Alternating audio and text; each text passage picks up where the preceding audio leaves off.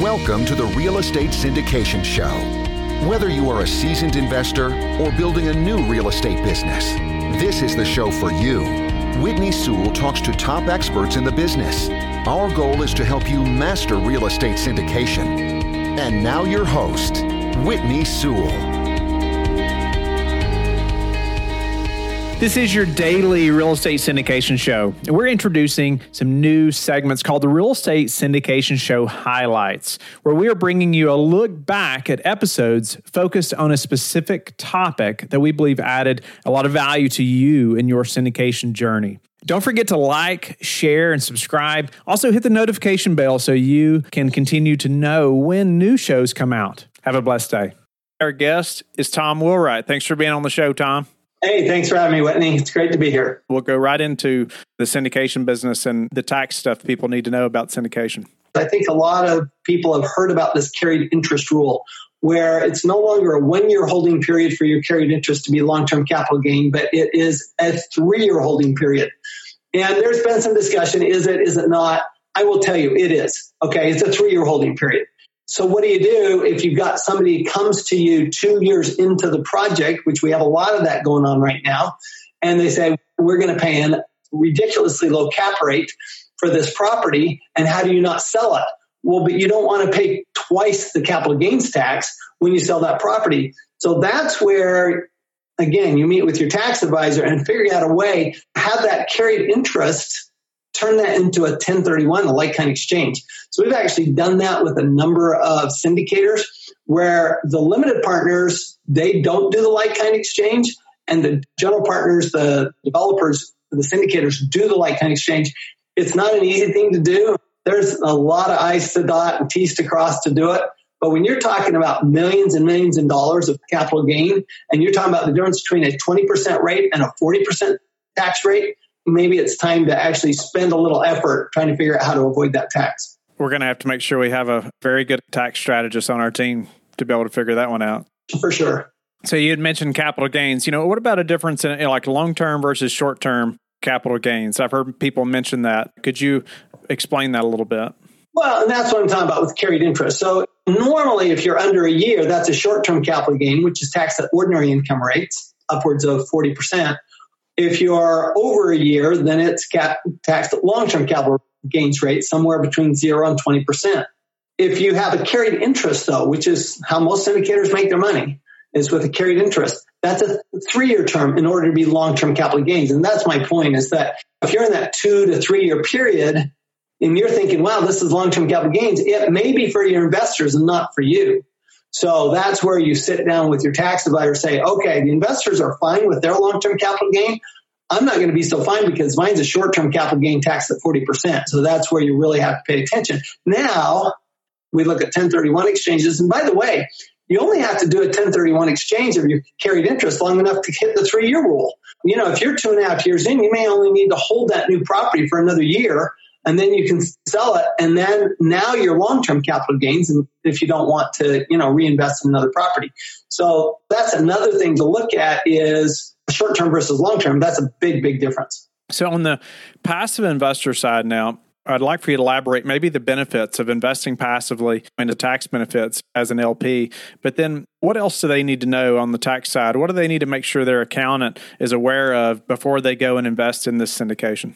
Well, the first thing they need to look at is what's their tax rate, right? If they're in a high tax bracket, then they want to be sure to use those losses as fast as possible. The challenge is they're probably going to be, if they're a passive investor, they're probably going to be passive losses. Now, passive losses can only offset passive income. What that means, if you don't have any other income but like, say, your salary, then your passive losses are going to sit there. Now, you don't lose them. They just carry forward to the next year and they carry forward indefinitely. So you don't have to worry about losing those passive losses. And by the way, when the property is sold, those passive losses all free up. So at the worst, you're going to get them in the year that you sell the property. And when you consider and you say, well, that's just a wash, but it isn't because your gain may be long-term capital gain, but your loss is ordinary. So you may be taxed at 20% on your gain, but yet the loss is offsetting your wages that are taxed at 40%. So that's still a really good deal for the investor. The other thing that I can't believe I'm saying this, but there are some investors that actually should be investing through their solo 401k. Okay. You don't want to do it through an IRA because if you do it through an IRA, you'll be subject to the unrelated business income tax because of the debt financed income, presuming that you're not paying cash for this property. So even IRAs can be taxed. So you have to be a little careful about, you know, investing through an IRA, but a 401k isn't subject to the unrelated business income tax. And here's kind of a fun thing. You can roll your IRA into a solo 401k and avoid that income tax on the debt financed income. So that's actually a really big deal. If you've got an IRA and you could have a solo 401k because you're in business for yourself, you really ought to be looking at creating that solo 401k before you make that investment. And as we're on that topic, I did have a listener question that's related. And as far as related to the SDIRA and the solo 401k investors, and they were talking about the unrelated business income tax and the unrelated debt financing tax. On the syndication side, is there a type of syndication structure that would help eliminate those taxes? The way you'd eliminate is to not have IRAs investing, right? I mean, that's really the way to do that. Obviously, if you're not leveraged, that's another way to do it seriously, those are the two ways, right? You either don't leverage or you leverage, but make sure that people roll their IRAs into the 401k. 401ks aren't subject to it, so then you don't have to worry about it. Our guest is Ted Lanzaro. Thanks for being on the show, Ted. Thank you, Whitney. Thank you for having me. I have investors that contact me and say, you know, do you have somebody that can help me with this? Like they have a CPA that maybe they've used for years and years and years, but they really need a tax strategist, somebody that's going to just really dive into their specific scenario. And how do we find somebody like that, like yourself? Is maybe some questions that we should ask that CPA when we're developing that relationship to find out if they're really going to just sit down with us like you are, have that call to really figure out, you know, our specific scenario, what's best, as opposed to just really filing our taxes for us? There's a lot of fantastic CPAs out sure. there. A lot of them specialize in different things. I'm a real estate CPA. I'm a real estate CPA because I'm a real estate investor also. So I kind of became naturally, you know, I started out 29 years ago, started working with real estate investors and saw what was going on and said, Hey, you know, I could do some of this myself. I started my investing career just buying single family and multifamily properties down in Southeast Florida, Fort Lauderdale area. And as I started investing, I also started going to real estate investment club meetings and met other investors and they found out I was a CPA and they asked me to start doing, you know, tax presentations for these clubs. And I started going around and speaking. And the more I did that, the more clients I got. I think the biggest question that you can ask is, are you also a real estate investor? Because that's why my clients hire me because I speak their language. I can go and walk through a building and tell you within 5% how much repairs are going to be needed. I could write a scope of work you know, to build out a building or something. So it's those kind of specialized skills that are what my clients like about working with me.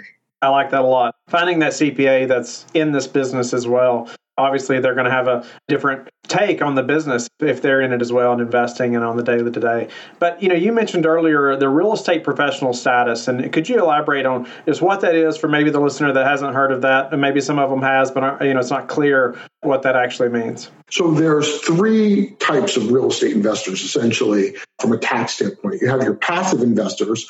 Those would be the equivalent of your limited partners in your syndications. So they're not part of the decision making. They're just putting their money in and for a return on their investment. Right. The second type would be an active investor. So if you're an active investor, you might be somebody who's managing your own properties. You're the guy who's putting the tenant in, calling the plumber when the toilet clogs, you know, those kind of things. As long as you put in enough hours, you're allowed to deduct up to $25,000 a year against your ordinary income, assuming you, that your ordinary income doesn't exceed $150,000 a year. Once your adjusted gross income exceeds $150,000 a year, then you're basically phased out. Any losses you take in your real estate are carried over. But if you're a real estate professional, that's somebody who works full time in the real estate business, either as a developer, broker, syndicator, real estate agents can qualify also. So people that are doing that and are documenting at least 750 hours a year, and it's more than half of what their total work activity is. Okay. And if you do that, have the ability to take unlimited losses against your ordinary income. So a real estate broker who has a $40,000 loss on a rental property could allocate that $40,000 loss against his $200,000 of real estate broker income during the year, assuming that he, he keeps track of the hours in order to qualify as a professional. Great. Well, I appreciate you laying that out. And so, obviously, it's going to benefit those that can do it full time. They're able to be a real estate professional. Should we all pursue to be a real estate professional if we're doing this full time?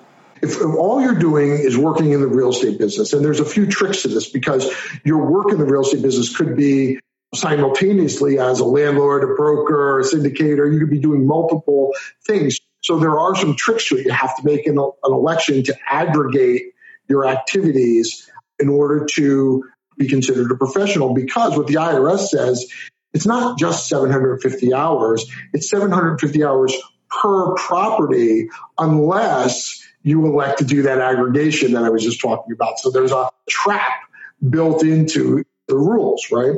And what I tell people is one, it's just a two sentence election on your tax return, first of all. For me, it's making sure I check the right box on my software when I'm doing your return. And I have a checklist to make sure to do that every year, right? But also on your end, it would be making sure that you have a log or are using some sort of app that you know tracks your work time so that you can prove that you have a 750 hours of time in per year and also that it's more than half what you do. So I had a client who has a full-time job and she said to me, I'm a real estate professional. And I said, I don't think you qualify. You have a full-time job as an IT person, right? And she said, no, but I also work 2,000 hours at least in my real estate business. And I can prove that. I work more than half my time in real estate. And I said, look, I mean, 2,000 hours as an IT person, 2001 hours as a real estate professional. When do you sleep? Right. So I said, I don't think you qualify and you don't have a log. So she says, well, you're fired. I'm going to do my taxes myself and, you know, I'm going to take real estate professional status. And I said, okay, well, that's okay. Do what you want to do. So two years later, the phone rings and I pick up the phone and it's her. And she says, I just got called down to the IRS's office and they want, they're questioning my real estate professional status. Can you help me? And I said, no, I told you, you were wrong. I can't help you. You don't need me now. You don't need a CPA. You need a lawyer or be a magician.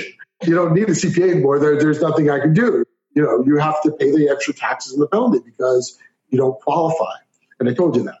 So it's one of those things where if you're legitimately in the business, it's an excellent opportunity to be able to deduct the rental losses that most of the time are going to come from depreciation, right? You know, so because we're not buying as real estate investors, we're not buying real estate to lose money. We're buying real estate to make money and have that money sheltered by the depreciation on the property. No, and that was going to be a question of mine too, as far as you know, the people who are working still have a W two job. Could they still claim this? This I've heard similar stories where people are trying to be able to log their time. They claim they work just as many hours in real estate. Is there ever a time where that would work? Where I have a W 2 job or position, but I can still claim.